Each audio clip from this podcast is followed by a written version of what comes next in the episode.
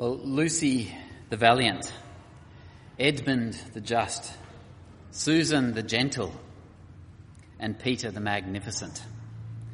These are all names from which famous series by C.S. Lewis? Do we have any? Narnia. Well done. What noble, inspiring names they are. Narnia's King Aslan gives these great names to otherwise ordinary children. Ordinary children who, however, have been chosen, enlightened, commissioned, protected, and now crowned by the great King Aslan in the Narnia series, the Lion, the Book, and, uh, Lion, the Witch, and the Wardrobe, um, leading us to that. The author C.S. Lewis, he borrowed heavily from the Bible for this story of um, the greatest ever true story, uh, to, to create his fiction, to help the world and the church get our heads around what Christ has done for us. King Jesus' chosen people awake now to the adventure and meaning of eternal life. Lucy the Valiant, Edmund the Just, Susan the Gentle, and Peter the Magnificent. Now these names, I presume, weren't given to them to describe who they had been but to inspire them to become those he was making them, those he had determined them to be. They would grow into the dignity that Aslan the king saw for them, grow into their names, become their truest, best, most splendid selves. You might take a look around you. Uh, those who, who've come to know others around this church family quite well, what names would you give to those of those around you? And what name might you give to this one body, a DP family? What name would be appropriate for us? DPC the something. What name would suit you? What name would you want for yourself that, that expands yourself? Perhaps who you are, but also who you would love to be. After all, in Romans 8, Paul, uh, in this chapter alone, Paul calls the Christians the predestined ones, the, the called ones, the justified ones, even glorified ones, ones the Spirit of life has set free from the law of sin and death. And so we could say DPC the free, the glorious, the splendid. Splendid expressing the magnificence that's both awesome but also light filled. You might think this is all a bit over the top perhaps. You think we're just ordinary people. And there's something right about that as well. But God calls you saints. Those called to belong, to trust, to obey the living God. The one He asks us to call Him Father and to think of ourselves as children of God. Do we not have our own versions here? And I think we do, having come to know many of you. We have versions of Lucy the Valiant, Edmund the Just, Susan the Gentle, and Peter the Magnificent ordinary people enlivened by the Holy Spirit, people, some of us living through very real present sufferings, mental health challenges, relational challenges. But to quote the Apostle Paul from chapter 8, these things we know as God's children aren't worth comparing with the glory that is to be revealed to us. For the creation waits with eager longing for the revealing of the sons of God. That's how scripture describes you, DPC. Listen to who we are. This isn't meant to be a pep talk from me. It's not a pep talk from the apostle Paul. False teachers flatter churches in the New Testament, but Paul never does that. Paul, however, is writing as an, an authorized messenger of, from God, a, a commissioned apostle, to lift an ordinary church's vision of itself, to see itself as it truly is from God's point of view. Why does Paul do that? Well, firstly, because it's true. He just wants them to know what the truth is. But secondly, by seeing ourselves as God sees us, we increasingly become our exalted selves with the Spirit's inner working. As we get on board with what God is doing in us and making us to become who we aren't yet in, uh, in practice. When a butterfly knows it's a butterfly, it ceases living like a grub. When a butterfly knows it's a butterfly, it ceases living like a grub. Our works don't make us the butterfly. We don't turn ourselves into anything. God has made us the butterfly and wants us now to stretch our wings and realize who we are as his children. Romans 13 here raises the question, how are we to see and even to be our splendid selves? Splendid again, not of our own making, but of what Christ has given to us in his righteousness. And for all of you who know Jesus as your Lord, I would love each and all of you to take these three words home with you today and to see them as true of you that you might grow ever more into them. Following in your outline there, you the loving, see yourselves that way. You the light, see yourselves that way. You the Lord Jesus image, see yourselves that way. So firstly, you the loving. Paul calls God's children to pursue once again love he just keeps talking about love, just like Jesus did, just like the Old Testament did. And last week, if you remember, Paul was um, urging Christians to give what is due to authorities to us. If it's a teacher, respect to the teacher. If it's the government, uh, submitting to them. Taxes, revenue, respect, honour, whatever is due to the authorities or to those around us. And I think that explains the way he introduces this call to us to love again in verse 8. Let no debt remain outstanding. That is, again, give what is due. Uh, Christians seek to repay what we owe. We're not a people known for bad debts, I hope, or unpaid bills if we can at all help it. We might need to sometimes ask one another for help. But then Paul adds one exception, verse 8. Let no debt remain outstanding except the continuing debt to love one another. For whoever loves others has fulfilled the law. It seems Christians are, well, we owe it to each other to love one another. Just as a body's organs care for each other, as we saw in chapter 12, we owe it to each other. We're bound together as a body to show up for each other, perhaps as a, a tightly knit team come together. White blood cells are needed over here. White blood cells are supplied. Red blood cells present. Brain alert. We need it. Ready. Lungs, liver, toes present. Interested. Available. There are no spectator body parts. No passive parts. No unnecessary parts. And so a consumerist mindset in the church is very strange indeed. I come here because it suits me. That might lead us here and that's great if that's led you here, but it can't be how we continue for very long. When we come to DPC or to any church of Jesus, we come not only to be served, but to serve. I come to serve. And so family members owe it to each other to love each other. If you've been here one week or three weeks, three months, do keep settling in.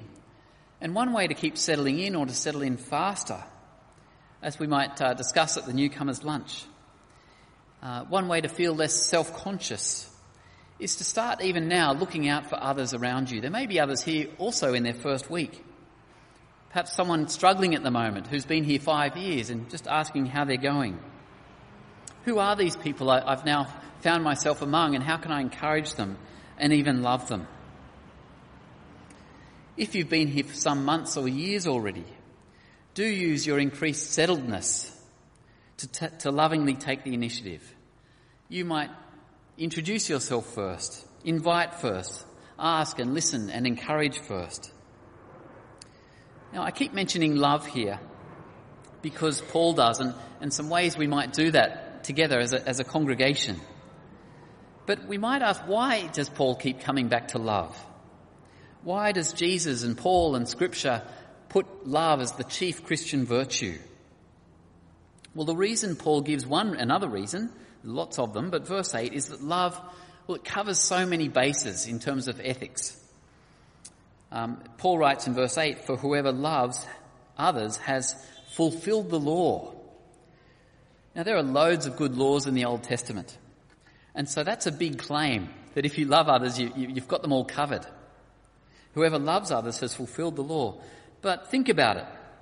A loving person will find themselves in their loving ways at the same time expressing generosity and mercy and patience and forgiveness and justice.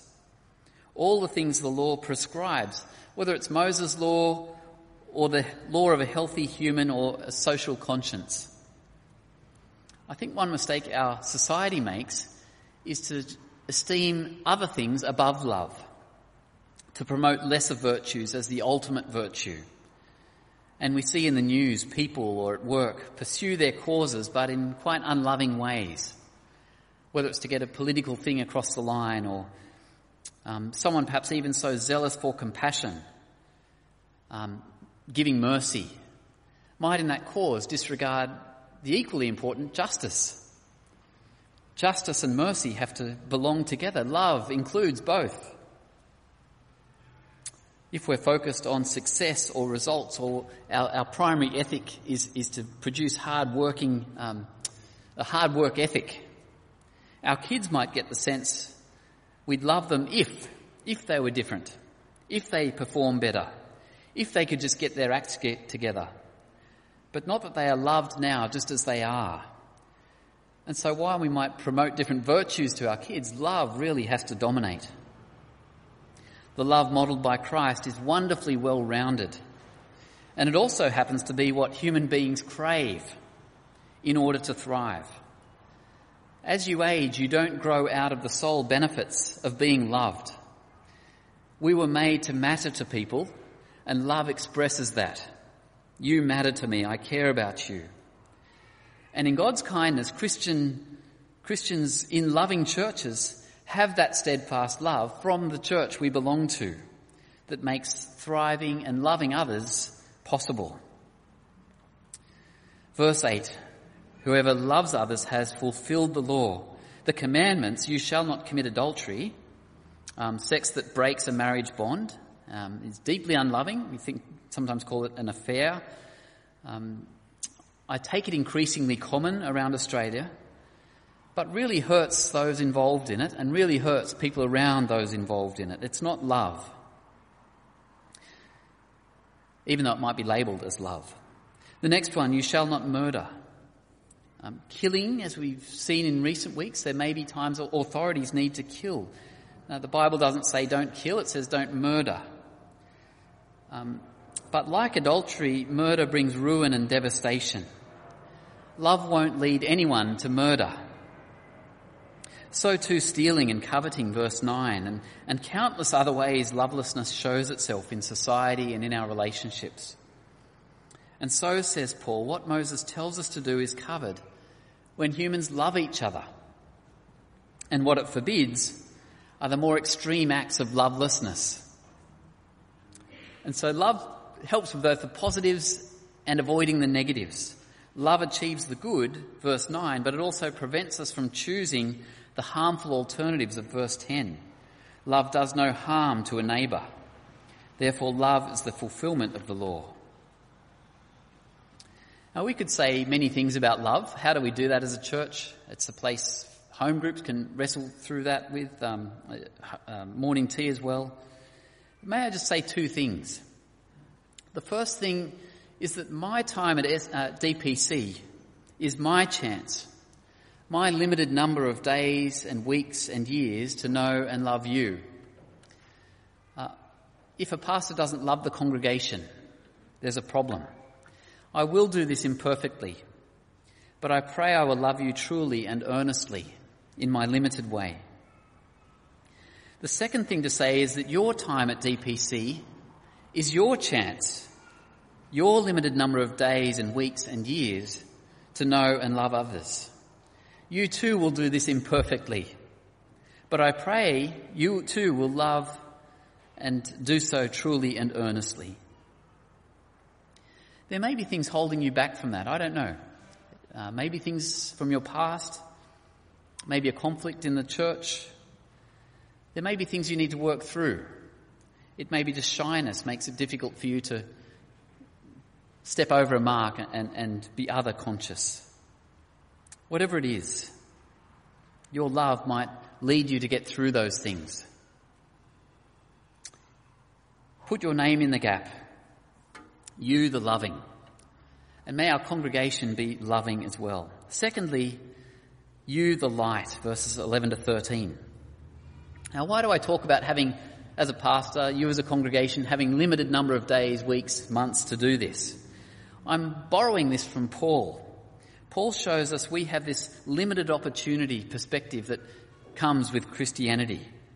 It's like a closing down sale of this age because we already see the rays coming of the, the next age, the coming age. And so there's a sense in Christianity of seize the day. Now is our time. And it comes out powerfully again in verse 11. Do this, he writes, understanding the present time. The hour has already come for you to wake up from your slumber because our salvation is nearer now than when we first believed. I sometimes hear Christians say, when I was a teenager, I was really on fire for the Lord. I was enthusiastic. Well, may I say, you now have more reason to be enthusiastic today. Salvation, relief, the goodness of the good news of the kingdom. It's now all closer in years than it was when you were more enthusiastic in the past. The more elderly among us could be excused for being the most on fire for the Lord Jesus. Because if nature takes its course and if Jesus doesn't return, we who are older may have less time to wait than those who are younger. If you've been a Christian for 30 years, your salvation is 30 years nearer now than it was when you first believed. What a great benefit of aging. We're getting physically nearer to the risen Lord Jesus. Remember the, the, American pastor Tim Keller's final words before his flesh gave way earlier this year. He wrote, I'm thankful for the time God has given me, but I'm ready to see Jesus. I can't wait to see Jesus. Send me home. And so too life passes so quickly for all of us. I sometimes look on Facebook and I see other pastors, they're just half a generation older than me, but they're looking like old people um, their youth is gone. Perhaps their best ministry days are now behind them. Salvation is nearer for them. And I've noticed some little kids have called me an old man. I think that happens when you hit 40 and I'm, I'm beyond that. Now, I don't mind being an old person, but it reminds me my days of productivity here on earth are limited. Now matters for me and for you. This season, today matters. You being here today matters. The way you go about Monday to Saturday as Christ's disciples matters in your workplace. 2023 matters. If Paul wrote Romans in AD 57, he's got seven or eight years left. He doesn't know, but he's going to die around 65 AD. He's got about 90 months to burn for Jesus, 390 weeks to make a difference to the ordinary men, women and children he encountered. How many weeks do you have left? Well, you have one week less than you did last Sunday. As one Christian puts it, with a perishing world around us, to sleep is cruel. With eternity so close at hand, it is madness. We must be awake, alive, understanding the present time as Paul writes it there. Verse 11. The hour has already come for you to wake up from your slumber because our salvation is nearer now than when we first believe. If you're young among us, um, don't wait until you're old to live purposely for Jesus, but plant seeds now that in 30 years' time will have great effect. Have fun, but also learn to take yourself and your potential for God seriously. The God who says sow to the Spirit in order to reap to the Spirit. Invest in yourself, take yourself seriously, and grow as a disciple. Paul likewise says, verse 12, perhaps the next life is so long that we can view this life, life uh, as so short that he writes, verse 12, the night is nearly over, the day is almost here. I looked and uh, today's sunrise was going to be 6.37 a.m. And so scripture's saying something like, consider it as 6 a.m. now, 37 minutes to go. It's dark, but dawn is coming.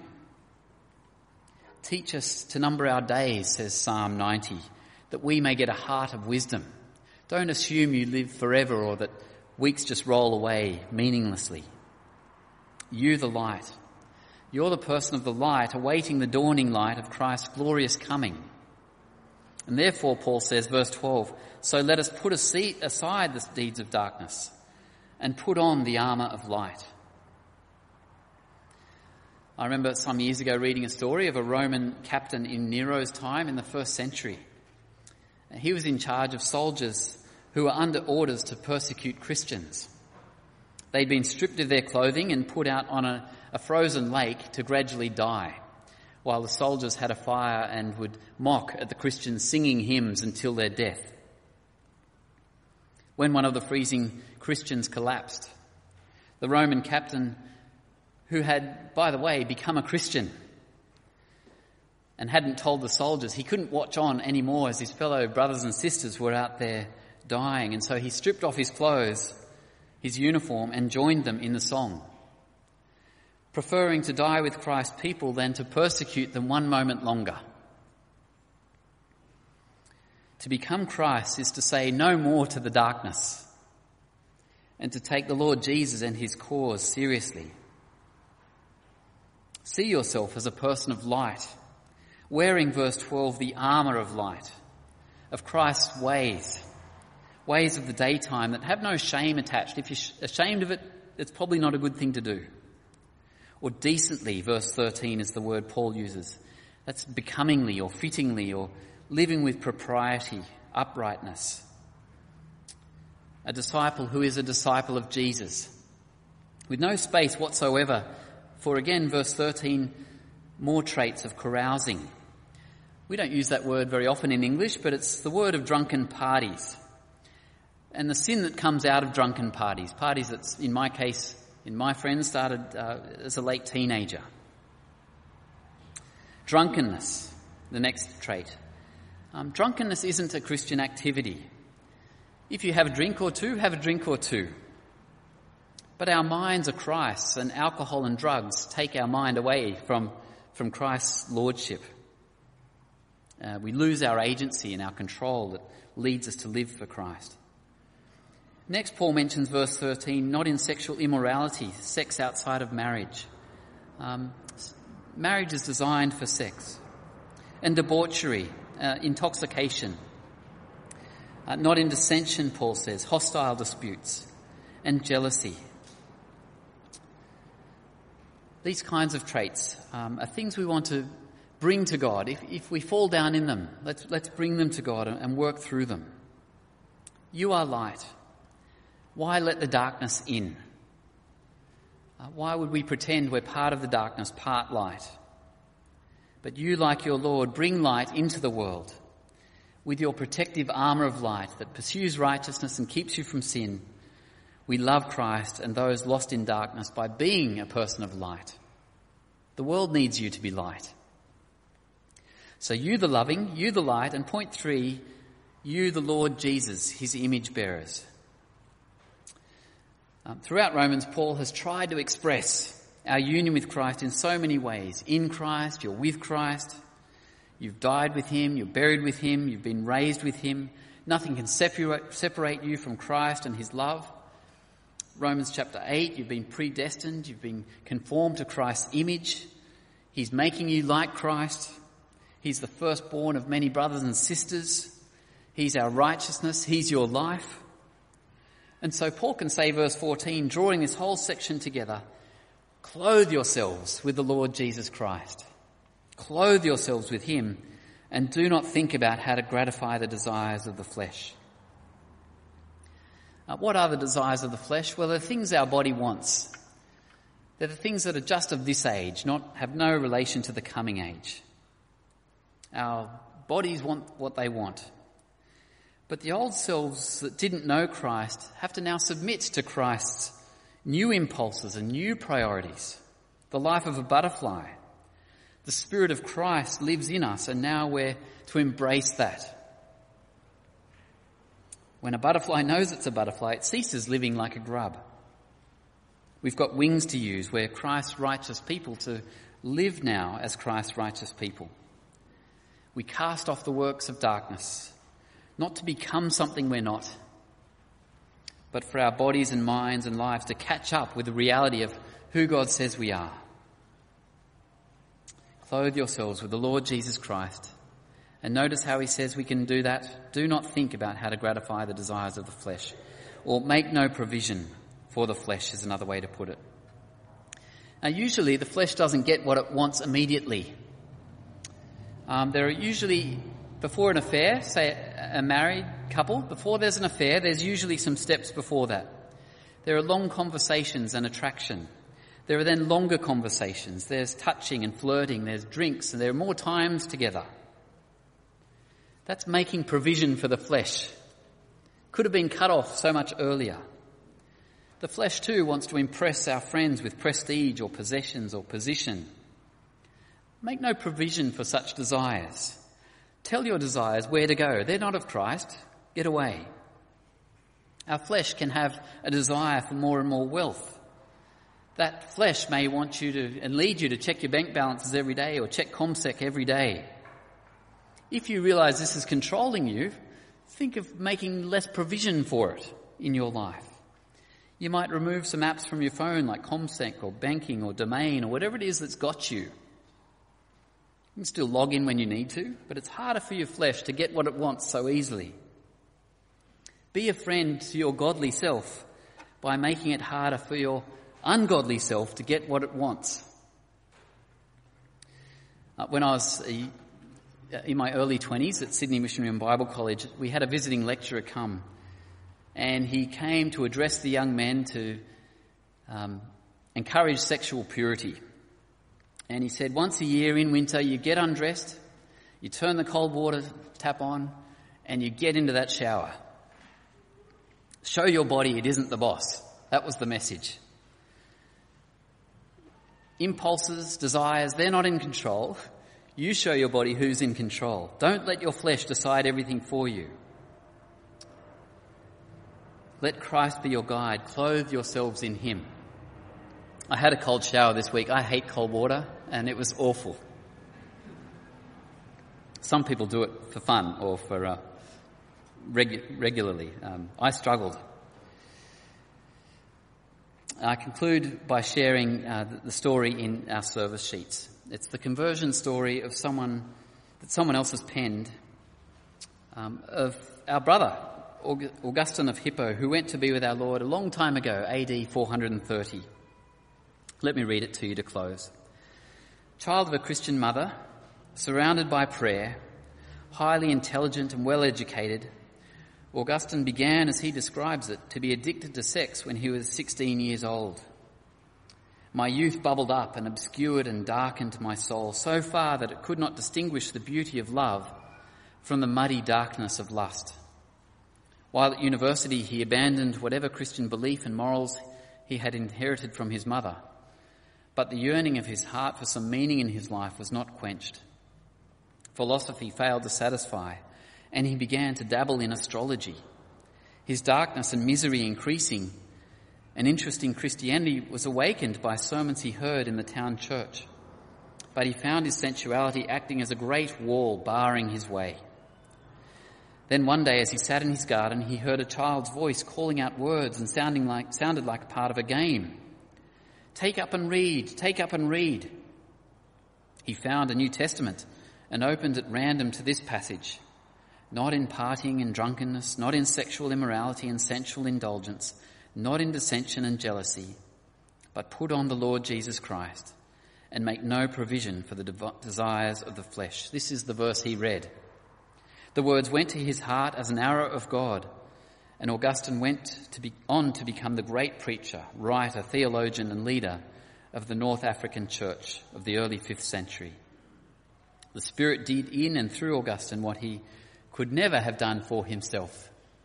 God saw him to be light, to be like the Lord Jesus, to be loving, and he made him to be so. You the loving, you the light, you who are clothed in the Lord Jesus.